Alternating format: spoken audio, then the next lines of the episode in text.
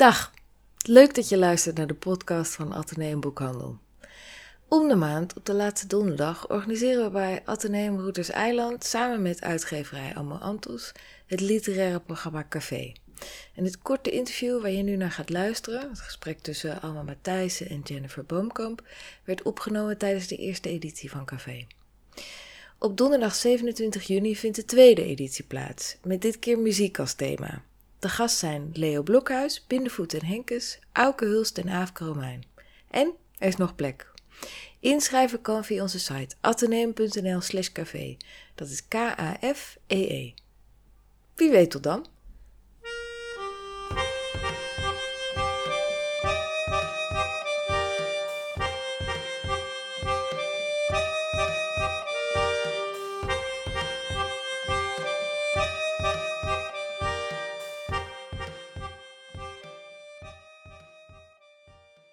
Goedemiddag allemaal. Um, we hebben ter voorbereiding voor vandaag wat uh, statistiek op een rij gezet.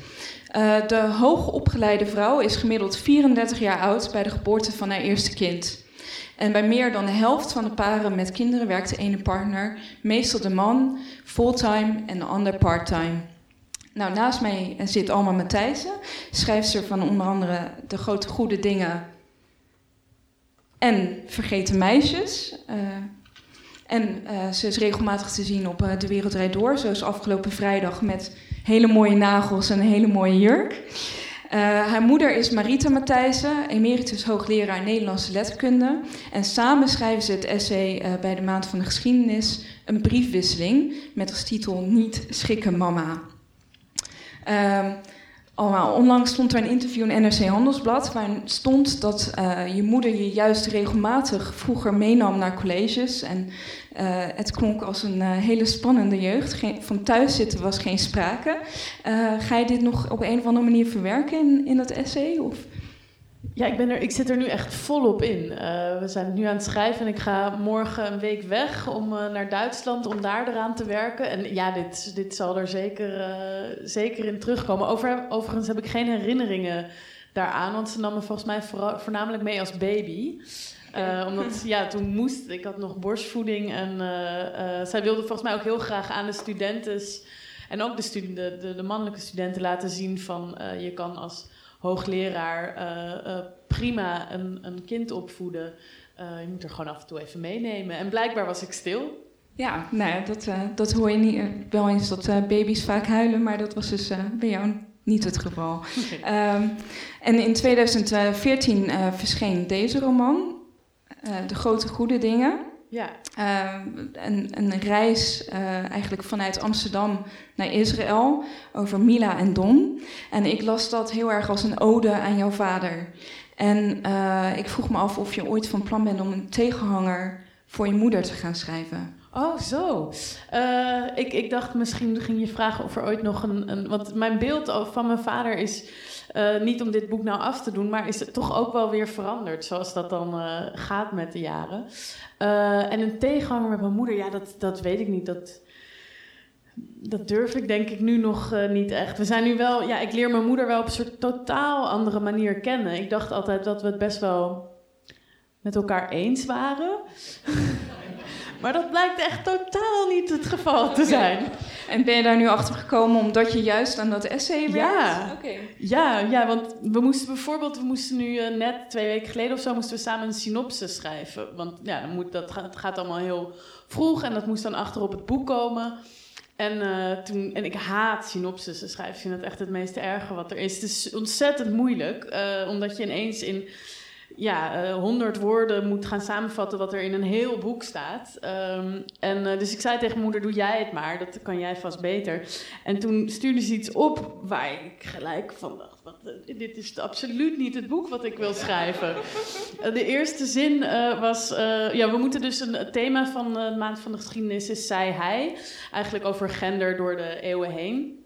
En toen begon zij met de zin... Um, je wordt nou eenmaal geboren als jongen of als meisje. En toen dacht ik, nou, daar ben ik het dan al gelijk niet mee eens. Oh jee. Eh, en dan vraag ik, heeft ze ooit Simone de Beauvoir wel gelezen? Die zegt van, eh, nou ja, dat gender een construct is. En dus het is, eh, ja, ik leer mijn moeder gewoon als een hele andere vrouw kennen... die toch ook in een soort andere generatie eh, eh, is opgegroeid. En ik denk, ik ben... Ik heb eigenlijk een, een heel ander beeld ben ik mee opgegroeid dan, eh, dan mijn moeder. Zij heeft toch gewoon, ja, is natuurlijk in, eh, in 42 is zij geboren, zeg ik goed? Nee, 44 geboren in eh, Limburg in een gezin van negen kinderen. En ja, haar moeder die deed alles en haar vader werkte. En dat was gewoon ontzettend traditioneel nog. En zij, zij was de eerste van haar dorp die ging studeren. En eh, toen ik opgroeide, was zij degene die het hardste aan het werk was. En mijn vader, dat, ja, ik denk dat je dat nu misschien wel een stay-at-home dad zou noemen. Hij was violist en toch ook veel, eh, niet altijd aan het werk en veel thuis. Dus ik, ik zag die genderrollen, die heb ik, daar ben ik niet mee opgegroeid. Nee. Dus eh, ja, dat maakt je een ander mens blijkbaar. Ja. ja, en je zei er net dat je ook ander, sinds dit boek ook anders tegen je vader aan bent gaan kijken. Of dat hij iets anders bij je oproept. Eh, kun je daar misschien nog iets eh, over vertellen? Nou, ja. eh, ik, ook eigenlijk, omdat ik nu bezig ben met het essay, ben ik ja, toch echt veel met mijn moeder aan het praten. En ja, ik heb echt het gevoel dat ik haar gewoon op een hele andere manier leer kennen. En zelfs ook mijn vader dus. Ehm, eh, waar, ja, mijn vader ging dood toen ik negen jaar oud was. Eh, en wat dan toch wel heel vaak gebeurt, is dat je eigenlijk een soort ophemeling van, eh, van degene maakt die dood is. En ik heb nooit gezien de kanten die ook minder leuk waren van mijn vader. En eh, ik denk dat mijn moeder, die heeft heel lang ook geprobeerd om een soort van beeld van een perfecte vader voor mij in stand te houden. En dat laatste, de, de laatste jaren laat ze dat ook wat meer vallen. Dus ik, ja, zij heeft nu ook gewoon echt verhalen verteld over zijn drankgebruik. En dat dat toch echt wel heel eh, moeilijk was, ook voor mijn moeder. En hij probeerde dat ook voor haar weer heel erg te verbergen. Bijvoorbeeld eh, eh, toen, toen hij overleed, toen moest mijn moeder... Mijn moeder kan niet auto rijden. Maar mijn vader had dan wel een auto, een rode Renault. En die moest ze verkopen. En ze verkocht die aan een uh, studente van haar. En toen belde die studenten haar op en, en die zei van... Uh, ja, ik, uh, ik vind een flesje never in de motorkap.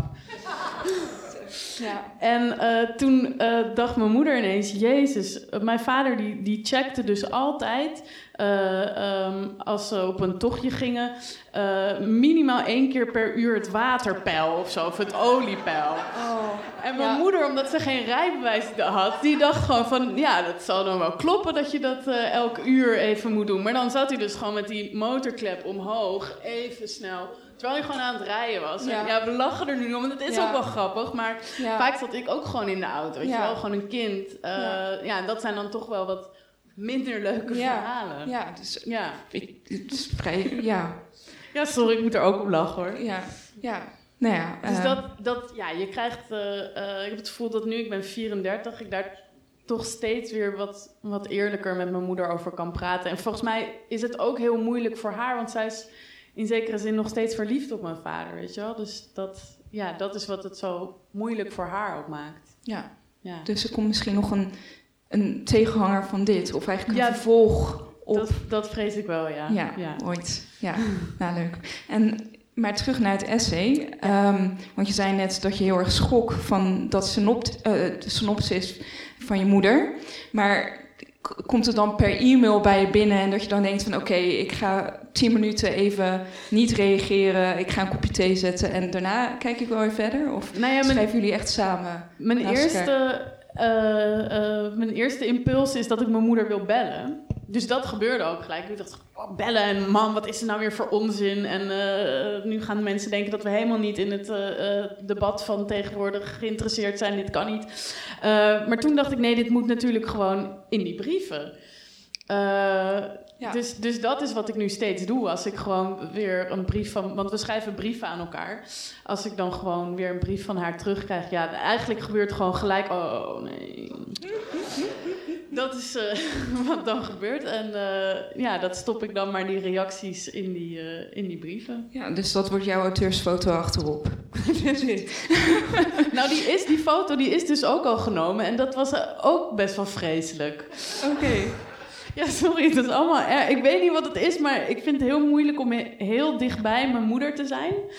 Ehm, ja, tijdens de puberteit gebeurt er dan toch iets dat je niet meer heel graag heel dicht bij je moeder bent. En voor, om, om een foto te maken met twee mensen erop, echt een portretfoto, moet je heel dicht bij elkaar staan. Dus ik Ja. voel haar adem en eh, ja, dat vind ik dan moeilijk. En dan sta ik ongemakkelijk op de foto en dus dat moeten we daardoor heen. Dus die shoots die duren dan ook heel lang. Ja. Eh, Ook die, die in de, in de NRC stonden, want die vond ik eigenlijk echt eh Ja, daar was ik ook heel ongemakkelijk. Maar dat, dat, dat is gewoon heel hard werken voor de fotograaf dan. Ja, ja. Want word je weer terug in de rol van opstandige 15-jarige puber weer automatisch weer Ja, dat- geduwd? Dat denk ik dus. En dan moet dus die puber, die helemaal geen puber is, op de foto met haar moeder heel dichtbij. Ja. En die wil dat dan eigenlijk niet. Nee, precies. Ja. Ja. het lijkt mij echt ongelooflijk lastig om met je moeder... Want jullie zijn allebei natuurlijk bekende schrijvers. En, en Ja, ik En, voel heel eh, erg dat ik me aanstel, maar misschien is dat wel niet zo. nou ja, je hebt deze boeken geschreven. Dat is al... Ja, nee, maar meer dat ik me aanstel over dat van ja, dat ik dan vervelend vind om dicht bij mijn moeder te staan of zoiets. Ja, is dat aanstellerig? Oké, jullie snappen het. Gelukkig, dat doet me goed. het is gezond, hoor ik. Ja, ja. En, en jullie lopen dus nog wel goed op schema voor, voor het essay. Nou, we moeten wel. maar We direct. moeten, eh, we moeten. 15 mei moeten we de eerste versie inleveren. Oké. Dus, eh, en we zijn nu, denk ik, nou, als ik een beetje positief bekijk, halverwege. Oké. Ehm, maar ja, we- ik heb nu zeg maar deze hele maand vrijgenomen. Zeg maar tot aan eh, 15 mei, dus anderhalve maand. Dus daarin ja, moet het wel lukken. Ja. Ja. En, en ben je nu ook tegen je moeder anders aan gaan kijken nu jullie zo samenwerken? Haar als, want je, ik las ook in dat interview dat je haar, haar boeken niet leest. Nee. Eh, Ja, erg hè? Ja, dat is dan wel erg. Ja. Ja, dat is erg. Ik weet dat dat erg is. Ik weet ook niet, nog niet hoe, wat mijn antwoord daar nou op, eh, op is. Ik weet ook niet zo goed waarom ik het niet doe. Ehm, want ik lees heel veel. En, en ik zou prima de boeken van mijn moeder ook erbij kunnen lezen. En het is ook helemaal niet dat het me niet interesseert. Maar het is... Iets houdt me tegen. En ja, misschien ook te dichtbij of zo. Ik denk dan... Ja, ik wil ook nog dat ze mijn moeder blijft of zoiets. Dat het zo, zoiets is. Maar waarschijnlijk is dit iets wat ik moet onderzoeken... en misschien wel antwoord op moet geven in, eh, in het essay. ja. Ja. Dus, dus ze blijft nog wel je moeder na het schrijven Ja, ze het moet ook mijn moeder blijven. Ja, nee, ik, ik wil absoluut niet dat, dat ik haar alleen maar zie als emeritus hoogleraar Marita Matthijssen Nee. verkooien. Nee, Nee, dat, nee, eh, dat mag niet. Nee, Dan wordt het denk ik ook een heel saai essay. ja, precies. Nou, en het essay ligt ook vanaf oktober in, eh, in de winkel eh, Ja. tijdens de maand van de geschiedenis. Dus ik wil je bij deze heel graag eh, bedanken voor je bijdrage. Ja, heel graag gedaan.